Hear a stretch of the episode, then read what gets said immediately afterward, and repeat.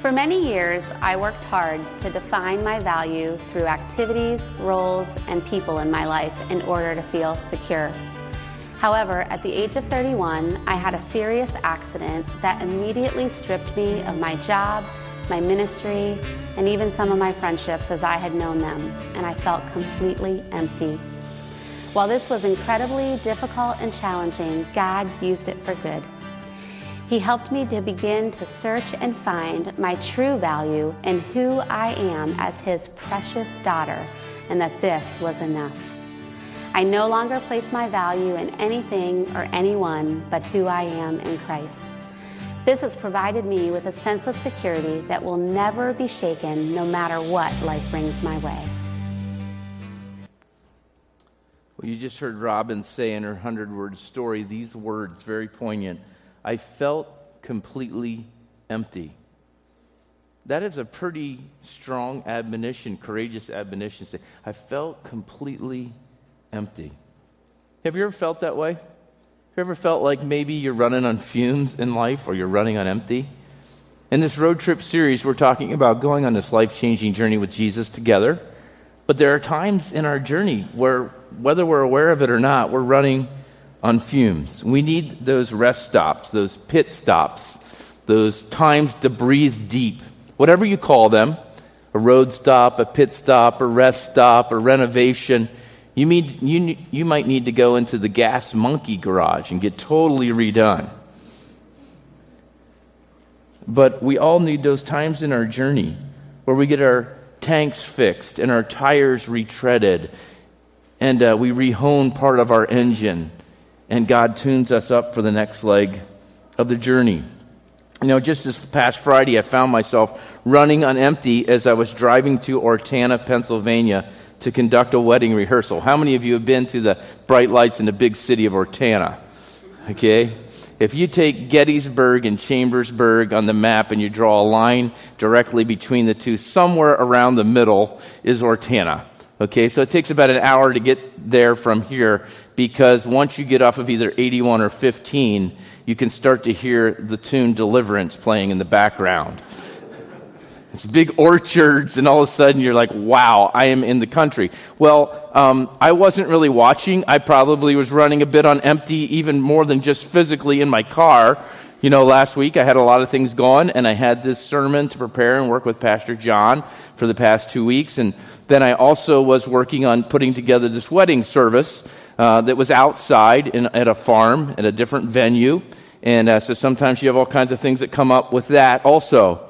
But um, I had put together my notes, felt good about that. But on Friday afternoon, I realized after lunch when I got in my car that it didn't have much gas in it. And I have a little Honda Civic, so it's supposed to make gas on its own, right? It's just supposed to refuel itself. You never run out of gas on a Honda Civic, right? Well, you can. And I came close on Friday afternoon. I was driving down, and I realized as I'm going down 15 that all of the little white bar lights that, mar- that mark how much fuel, they'd all gone away.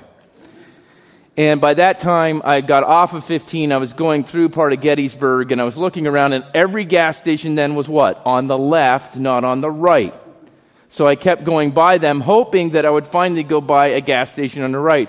Went through part of the battlefield, down the road, turned left on another road, and by then, the only gas stations that you see out there are the ones that are abandoned. Right? There's still a gas pump, there's still a handle, but there's big cobwebs between the two of those. They haven't been used for some time.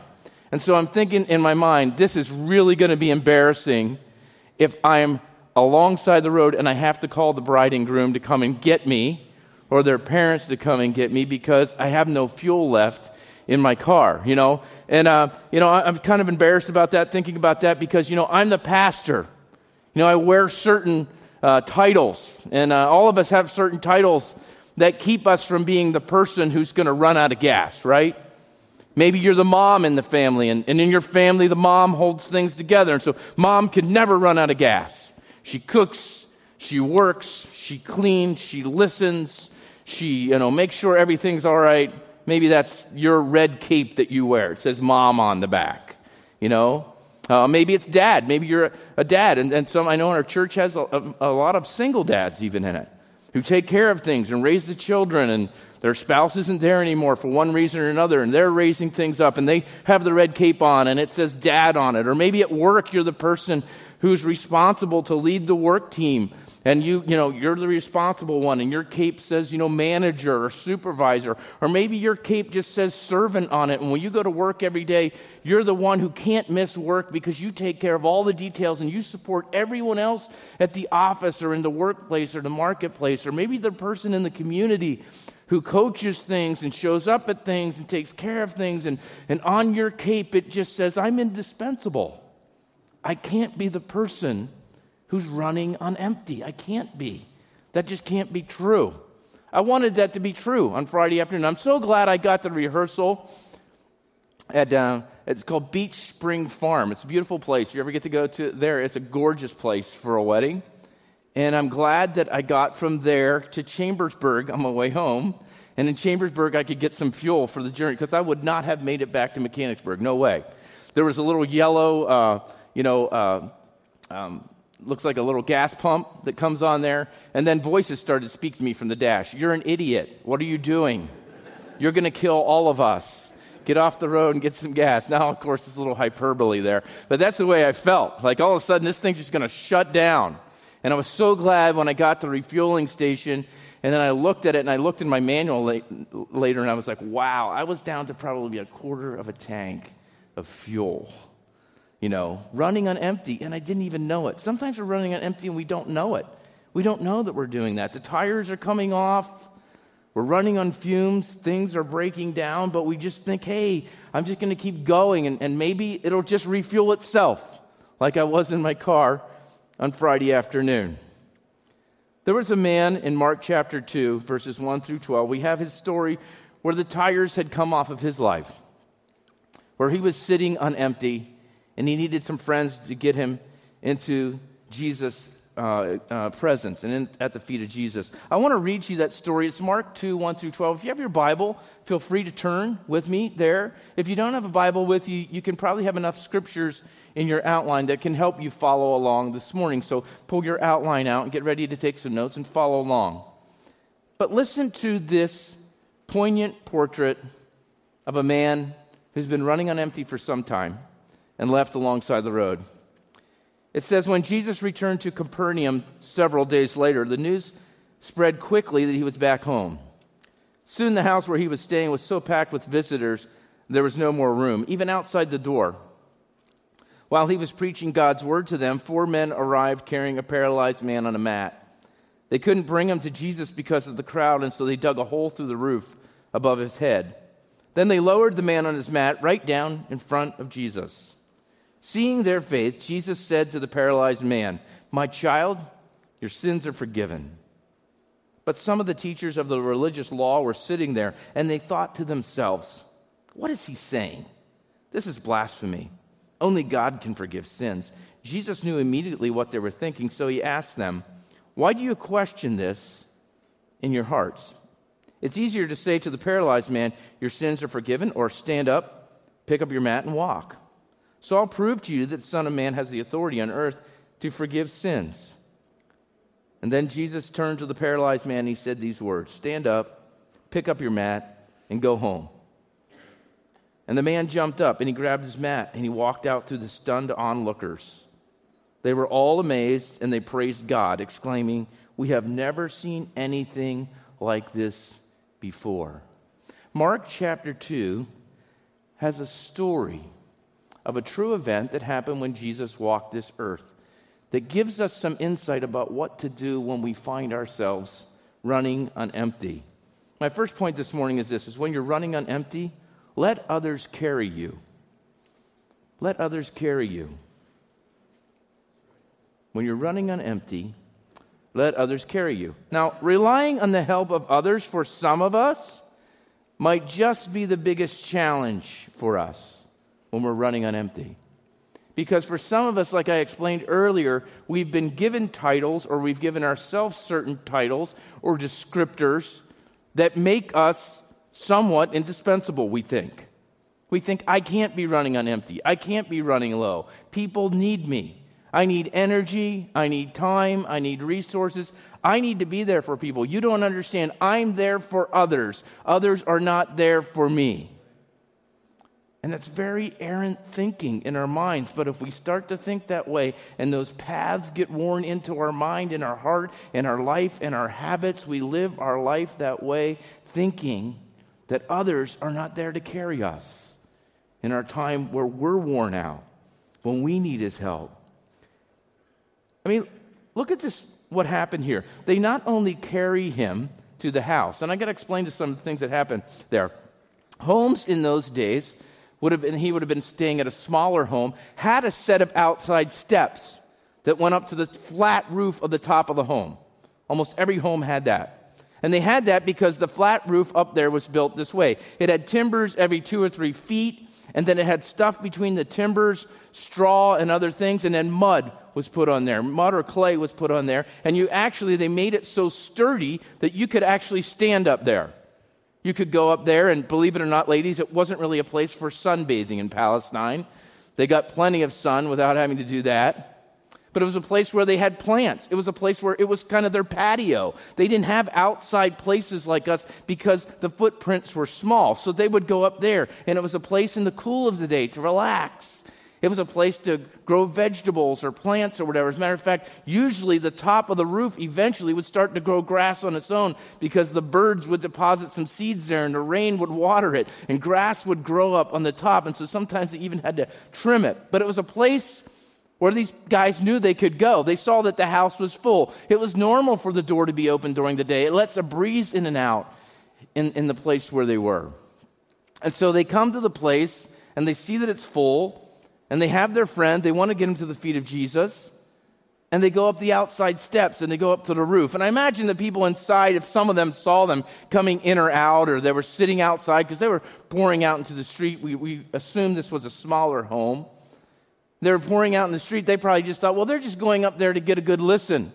There's no place else to listen. They can get him up there. There's some space for him. They can put his mat down. He can lay there. He can listen to the words of Jesus coming up through, through the ceiling and through the roof, or they can hear him pouring out the windows. But they didn't know what these guys were really up to. These guys weren't up to getting their friend just close to Jesus. That wasn't good enough. They wanted him to be at his feet in the very presence of the Lord.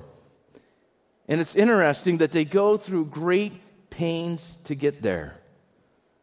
But this picture here, this word picture, this event, gives us an idea about number one, who Jesus was, and number one, who, what the people were about. Number one, Jesus was somebody who was drawing crowds of people. And we know that he was drawing crowds of people because the scripture tells us, but he, we know that one of the reasons he was doing that is because he spoke as one having authority. He wasn't just talking about the kingdom or about God or about the law or about the end of time or about what was going on in history right then. He was speaking with authority. He was bringing the scriptures alive. And he was saying, I am the incarnation of these scriptures that you have read for years. All the prophecies of the Old Testament, 60 some plus of them. I'm the incarnation of them. I'm here. I'm God in the flesh among you which is why most of them were thinking who were teachers of the law, this is blasphemy. He's not God. He can't be God. That doesn't look like our stained glass God that we've made inside of our mind. And Jesus was shattering their idea of the stained glass God. And he was God in the flesh. He was God who was dirty. He was God among them. He was the God who set up his tent of meeting among them. And he was coming right to them. And the people the common people gravitated and filled up houses and homes and squares and temple courts to hear what he had to say because he spoke as one who had authority. It tells us something about the people. It tells us they were desperate, they were thirsty, they were hungry for God. They wanted a taste of him. They saw Jesus and they said, That he reminds me of somebody, our Father in heaven because he is the image God, it says in Scripture, of the invisible God, the firstborn over all creation. Somehow their heart and their soul and their mind, because it was made in God's image, knew it, could sense it, could feel it. They were raw, they were ready. They need to be refueled. Life had worn them down. Can you picture yourself there? How desperate are you to meet with Jesus today? Are you sitting outside the house or have you pushed your way in through the crowd?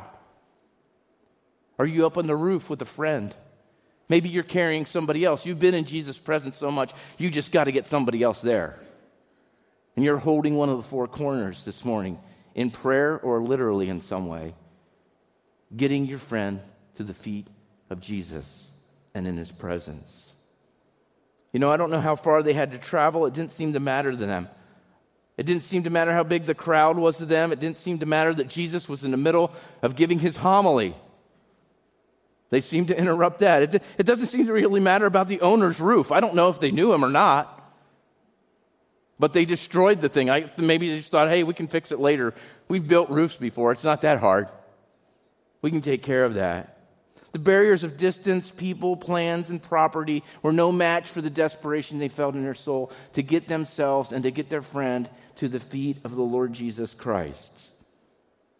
And so they carried him together and they pushed their way through the crowd. And they climbed up the steps and they began to dig through the roof to get their friend to the feet of Christ. Now, all of this wouldn't have mattered if the man had resisted. If they had gone to his home that day and he said, No, thank you. I'll stay on my mat. I'll stay along the side of the road. I'll stay marginalized. I'll stay paralyzed. I'll just stay here. Sometimes we're resistors, aren't we? It can't be me that's out of fuel. It can't be me, O oh Lord, standing in the need of prayer. But it is. And maybe today is saying, Today is the day. It's time. It's time to get at my feet. I've brought you here today for that. When you're running on empty, do you resist or do you allow your called out companions to help you get to his feet? Because that's what our called out companions do for us. They help us get to the feet of Jesus, and we help them get to the feet of Jesus. That's why we're called out together. We're called out by Him and for Him, to Him, to get with Him, and to be at His feet. This summer, I read a book. It was written by a pastoral friend of mine who pastors the Edge Church in Camp Hill. His name is Jim Bender. Jim's here. Jim, would you stand up for a minute and everybody make Jim feel welcome? Say hi, Pastor Jim.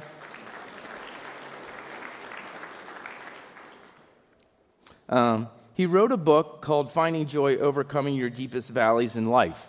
And uh, I enjoyed reading the book this summer. Uh, matter of fact, it was a little bit before summer in the springtime that I was reading through it. And I just enjoyed reading it because it kind of helped me a bit with my own valleys of life and discerning what do I do and how do I get into God's Word and who helps me when I'm going through valleys in life. And help me think through am I going through a valley right now in my life where I need God? And uh, I just enjoyed reading the book. And one of the things that I really enjoyed was Jim's authenticity in the book. That he shared a lot of his own story and Heidi's story, his wife, about their daughter and what they had gone through when she was born prematurely and all of the you know, things that have happened. And they shared later on other things that's going on in his life. I like that spirit of authenticity that drew me into the book. And probably in about two or three days, I gobbled it up and was through the book and I dog eared it. And I have, you can see I have post it notes sticking out of it and all kinds of stuff like that. And I want to read you a part of the book because what really struck me was some of the authenticity of Jim as he wrote the book. And he writes these words in chapter 9 that is about being rescued. He said, I've personally been in valleys where all I could do was cry out to God and ask Him to rescue me. When you are so low that you can't see any way out because the valley is so deep, crying out to be rescued is all you can do because you don't have any strength to do anything else. I have been there. It's an ugly place to be, but God knows that, and He longs to come to the rescue of those who are in the valley. He loves being the hero of our story. He says, My most recent valley led me to Psalm 34, 17 through 19. The Lord hears his people when they call to him for help. He rescues them from all of their troubles. The Lord is close to the brokenhearted. He rescues those whose spirits are crushed. The righteous person faces many troubles, but the Lord comes in rescue each time. And then he writes, he goes on to write this. I truly felt what David was feeling in this small passage. I was brokenhearted, my spirit was crushed, and I was surrounded by trouble. All I could do was to call out for him to help and pray that he would hear me and come to my rescue. My wife Heidi was in the same valley, which was beneficial for us as a couple, but it didn't help us find our way out. Fortunately, we had some very close friends who were there for us when we needed them, and they lifted us up in prayer daily until God came to the rescue and showed us the way out. Fortunately, we had some friends who prayed for us daily until God came to the rescue and helped us find our way out. Maybe today you're one of the mat carriers. You're here today and you've been praying for a friend. The person might be next to you, they might be your spouse, they might be someone who you've invited to come with you. They might not be here with you today, but you're still carrying the corner, hoping they'll come someday, hoping they'll get into God's presence. Maybe you're a corner carrier today and you've lifted up those prayers. But maybe you're on the mat. And maybe God has a word for you today. Maybe He's coming and stepping in in rescue today in a way that you hadn't seen coming before because you didn't know your tank was so dry or that your wheels were starting to fall off or that you needed a new system put in to your car for the next leg of your journey. Letting other people get us into the presence of Jesus may be the biggest challenge for some of us. We're so hardworking, we're so dependent on ourselves. We'll do it ourselves. I can remember when my little girl was about three years old and me taking her to the playground. Hannah had a very independent spirit from day one. And I kind of liked it. It was cute. I took her to the playground. She was about three, old, three years old, and she started this phrase with me that day. And still, in some sense, it goes on to this day at times. No, Daddy, I do it myself. And I can remember the little outfit that she had on and her sneakers and her hair being pulled back. And, and, and I was putting her on different things at the playground right here in Mechanicsburg. And she's, No, Daddy, I do it myself. And she'd climb up there and work her way up there, sweating and panting. And she would get her up on top of the big spider from Mexico Forge and get up on the legs and get on the middle of it and ride the spider, you know. She'd get on the little spring horse and do the same thing. No, daddy, I do it myself. No, daddy, I do it myself. She got to the big slide. We'd done the little slide and the intermediate slide, but there is a big slide there. And I thought, if she kills herself on these steps, my wife is going to kill me. And she said, No, Daddy, I do it myself. And she pushed off. And the steps were so far apart that she was climbing them like a ladder. And I'm just praying the whole time, Oh, God, please help her not to fall off of there. She's so tiny, so small. She got to the top. She sat down, and I raced around to the bottom of the slide. And I looked up at her, and she said, with a trembling voice this time, No, Daddy, I do it myself. And I thought, okay, let her rip. But she couldn't do it. And she sat there with tears in her eyes and us face to face with that long slide, silver slide between us. And she said, Help, Daddy, help. And you better bet that I didn't run around and go up the steps. I did the whole thing where you grab the sides of the slide, and I worked my way up there, and I embraced her, and I put her in my lap, and we slid down the slide together. That's the picture of the Father today for you. He sees you working so hard. He admires that you don't just take a pass on hard work, but He sees you sitting at the top, and maybe today is the day. Perhaps He's saying, It's time to say, Daddy, help. I can't run my life and I can't lead the next leg of the journey. Help. Come up, take me in your arms, seat me on your lap. Let me know the goodness of the God who built me today. And empower me to go the next leg of the journey with you as the leader and I'm the follower and called out companions all around me. God's word says this carry each other's burdens, and in this way, you will fulfill the law of Christ. I just want you to say the first part of that. Just say, carry each other's burdens. Let's say it together. Carry each other's burdens, and so fulfill the law of Christ. The word there actually means this carry enough of the burden so the other person can get back on their feet. It's not a codependent verb there. It's actually a verb that means work it out, lift up enough to help the person get on their feet and be empowered by God to go on in the next leg of their journey. That's what called out companions in this journey do. We lift enough of the weight to get the other person into the presence of Christ. When you're running on empty, let others carry you, but it's important where they're taking you into the presence of Jesus. When you're running on empty, let others carry you into the presence of Jesus. You know, it's important for others to carry us, and it's important for them to lift the load. It's important for us to sometimes be the person carrying. It's important to be an, an, interchange of that. Sometimes I'm being carried, sometimes I'm carrying, sometimes we're just walking together and we're taking care of each other. At Daybreak, we like to say this we like to say, we're a church that's not a hospital, but we're a church that has a hospital. You understand the difference? We're not just a hospital. We're not just about healing, but we have a place of healing. And we are a place of healing. We're also a family that comes together and cares and takes cares and learns our rules and, and learns how to, to look out for one another. We're also an army. We're an army on mission with God in this world to see other people get on this life changing journey with Jesus Christ and join us as called out companions and them help other people. And so we're not a hospital, but we have a hospital because we know that people run out of fuel. We know that people, that tires come off and that things don't work at times and desperation comes and grief comes and loss comes in our life. And so we are not a hospital, but we have a hospital called our care ministry.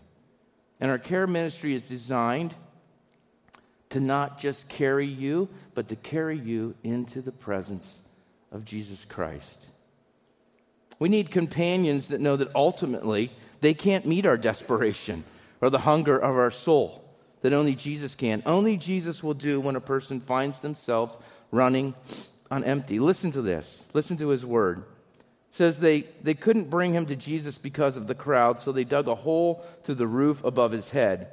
Then they lowered the man on his mat right down in front of Jesus. Now, can you imagine I want you to imagine being one of the people in that house. They had pushed their way, they had commandeered a good seat, they had come early, maybe they lived in the house where Jesus was the guest at. For whatever reason, whatever way, they got to his feet first and they had the good seats. But you got to think about it for a minute. They were sitting in there. It was in Palestine. It's hot and humid. People are sweaty. There's no ceiling fans or central air. And not one of those people had been introduced to deodorant yet. And so, in many different ways, it is an uncomfortable environment to be in, but the compelling nature of, the, of Christ pulls them into his feet, and everything else seems to go away. And all of a sudden, you're sitting there and you hear some tapping on the roof over the words of Jesus who is preaching, who is praying, who is connecting, who is talking, who's asking questions, who's fielding questions. They hear a tap on the roof. And then they feel a little bit of dirt falls down on your head, and you don't really know what it is. Maybe it's a mosquito or a bug or something, or something fell out of the roof. And so you push it aside, but you're so sweaty that when you do, you have a mud smear on your hand. And you say, What's going on? So you kind of put it aside, but then you hear more tapping and more movement. And all of a sudden, bigger chunks are coming down out of the ceiling. And all of a sudden, right in the middle of what Jesus is saying, the roof seems to be caving in.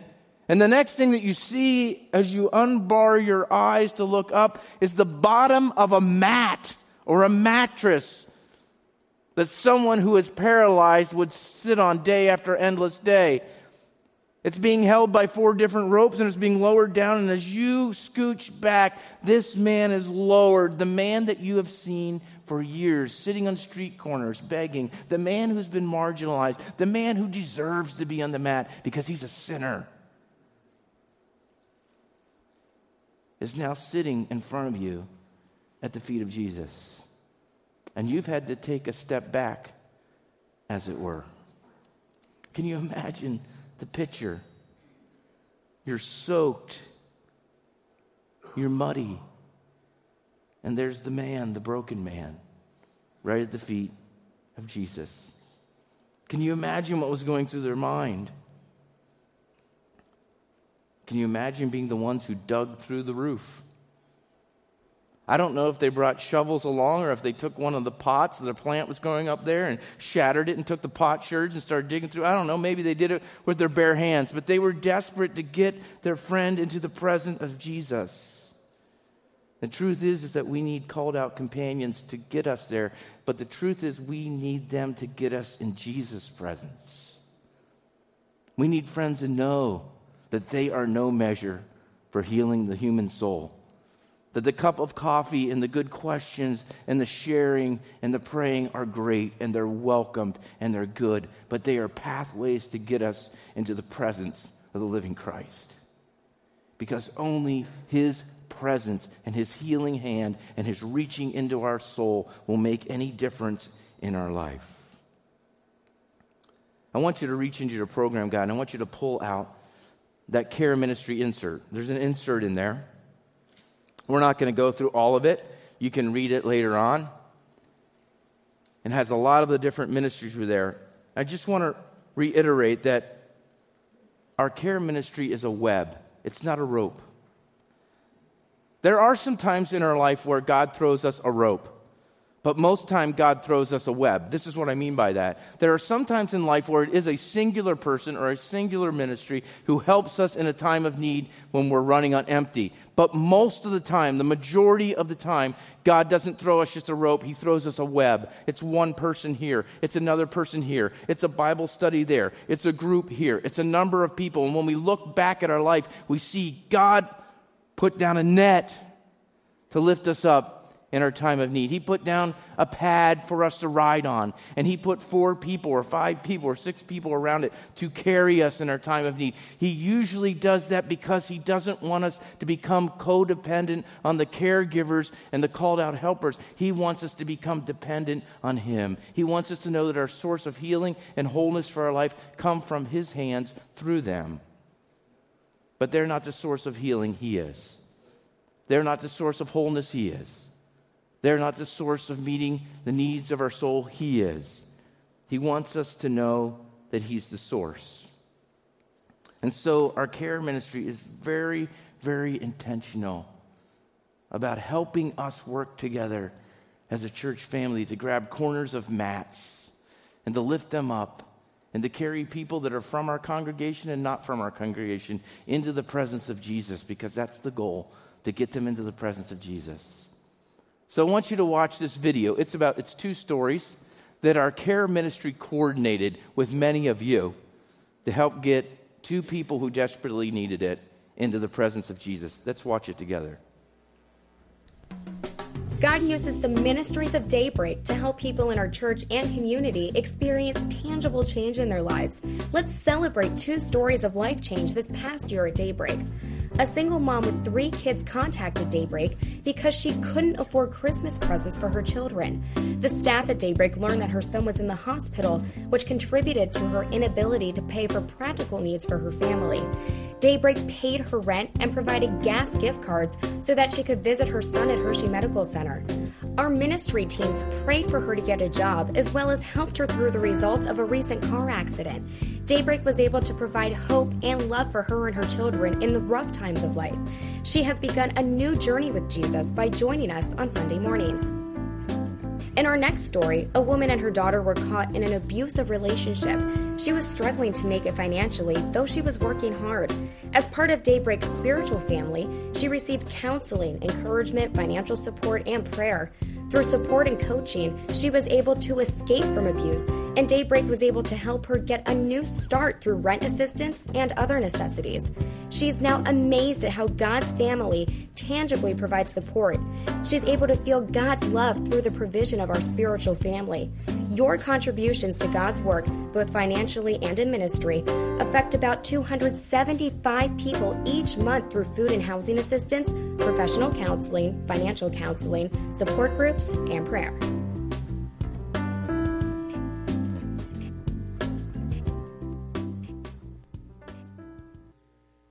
This morning. I want to thank you for being part of carrying the mat for other people, of helping them out. But maybe this morning we can help you. In a couple of minutes, we're going to open up the front for prayer. We're going to open up the front for people to be anointed and prayed for, or just to bring a word, or so that you can hear a word from Jesus. Maybe one of the most important parts of this passage we haven't really even talked about yet, and it's the last part. That when you're running on empty, you need to let others carry you into the presence of Jesus, but then let Jesus have the final word over you. When I think about this man and I conjecture the words that may have been spoken over him over the years, we know that from the text of Scripture, he was an outcast. He was ruled at one as one who somehow was sinful and deserved to be on that mat. He deserved to be ostracized. He deserved to be on the side of the road. He deserved to go homeless at times because that's what would happen with people like that because their family would be embarrassed. They were known in the community but they were marginalized in the community. His tank was dry, he was stranded alongside the road. Words about him were like this sinner, loser, defective, outcast. But Jesus had another word for him. When he spoke this word, My child, your sins are forgiven. Not loser, not outcast, not sinner. My child, your sins are forgiven. Imagine the weight of those words in the most positive way resting on his soul. Replacing the old titles, the old words, the old things he said even about himself. And then Jesus says another word to him Stand up, pick up your mat. And where does he tell him to go? Go home. Go home and be with your family. Go home and let them embrace your healing.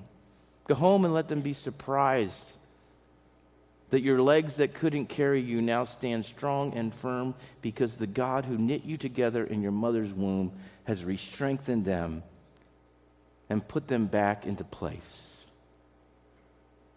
Go home. My question for you this morning is this Who has the last word about you today? Is it you?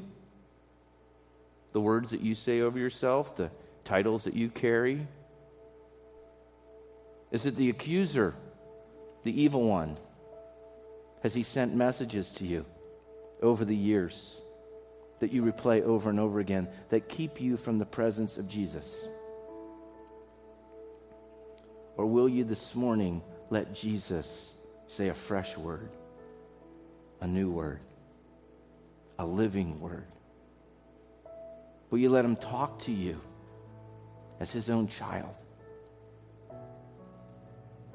No matter where you've been or what's been holding you back or what's been paralyzed in you. See, this man was not just paralyzed on the outside, he was paralyzed on the inside. And he needed the atoning work of the living Christ to proclaim, Your sins are forgiven, and you're my child. I've been looking for you. This morning, we're giving you a chance. We have time. We've built time into this service for you to come forward for prayer, to come to the front, to have people listen to your need and pray over you. We've also asked some of the elders to come and be available for anointing. And you might be saying this morning, What is anointing? What's the oil about? James chapter 5 tells us that when we need healing, we're to approach the elders of the church to anoint us with oil and pray for our healing. In both the Old and New Testaments, oil and anointing was a sign and a symbol of the third person of the Trinity, the Holy Spirit. So when you're anointed and we anoint your head with oil, you are saying, I'm open to God alone. Holy Spirit, come fill me, work in me, do whatever you need to do in me. There's nothing magical about it, but there is something mystical about letting the living Christ come meet you in that moment. And so we would be more than happy to anoint you this morning and pray with you this morning and pray over you this morning for you to hear a fresh word from Jesus, a healing word, an atoning word. Maybe you're going to say, Well, you know, I'd like to come forward this morning, but anytime I get into these situations, I get stuck. My seat, my seat just stays in the seat. I can't move. If you can't move this morning, if you can move your hand up, one of our prayer partners, elders, will come to you and they'll take you by the hand. And they'll lead you to a place where you can be prayed for and anointed and cared for, but most of all, where you can get at the feet of Jesus and hear him speak the words of life into your very soul. So, in these next couple minutes, over these next couple songs, we've made space, we've made time. Maybe God's saying to you this morning, it's time. You've been carrying this one far too long. This label has stuck in your soul way too long. This emptiness that's inside has been there way too long. And I long to fill you with my presence. There's room for you this morning. There's a place for you this morning. Don't delay. Just come on up as the song starts to play. Come up. Prayer partners and elders, please come up at this time and just cluster in each place. There'll be a cluster of people. Just come meet them. And if you can't get up here and you want to, just slip up your hand where you are. We'll come and meet you and we'll lead you. We'll carry you into the presence of Jesus this morning. Don't delay. Don't delay. If Jesus said it's time, then just come during these next songs and we will pray for you and minister to you to hear his voice.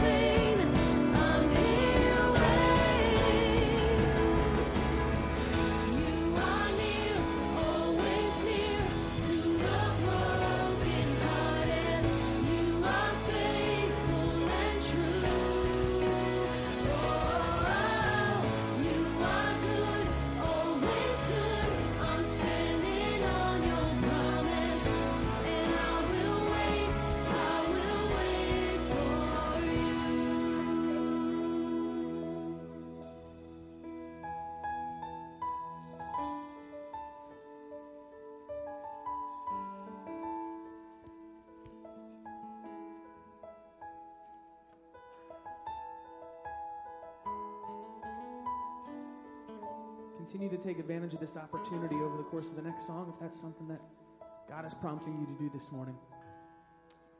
And feel free to sing along with this next song as well.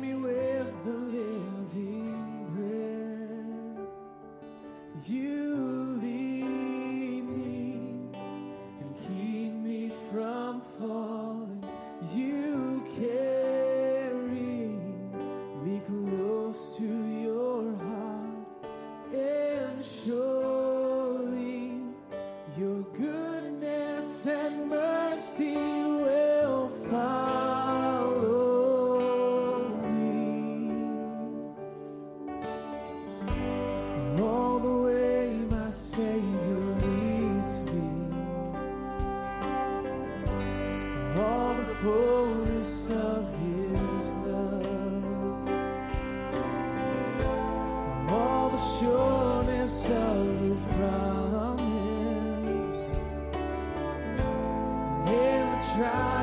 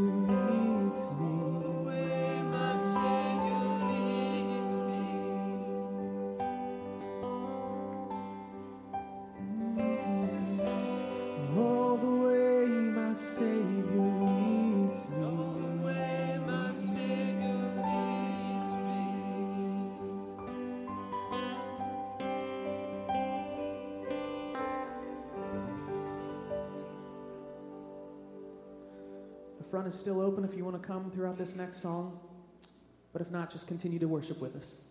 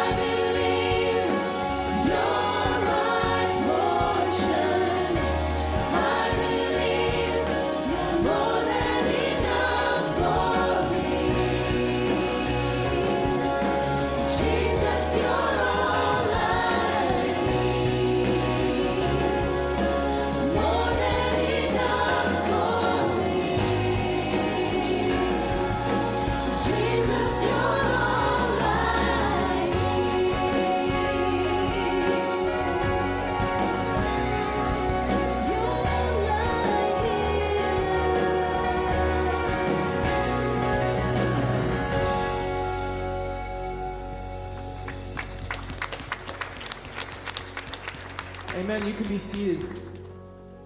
Well, thanks for joining us today, and thanks for just being a part of what God wanted to do in each of our hearts this morning.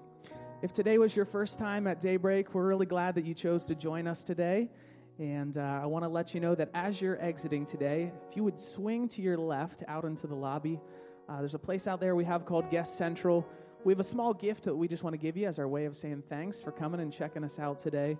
And uh, I'll also be out there, would love to meet you and help to answer any questions that you might have about our church family. All of our members and regular attenders, uh, you can drop your tithes and your offerings and your response cards in the white boxes as you go. And if you're new to giving, we would ask that you would use that blue envelope uh, that's in your program guide, uh, just because it helps us to track that and so that we can follow up with you and say thank you for uh, taking that step of faith for the first time today.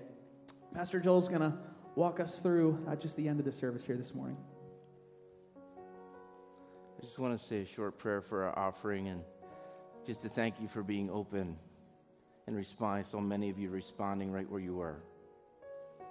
You were lifting up other people, taking a corner of the mat for them.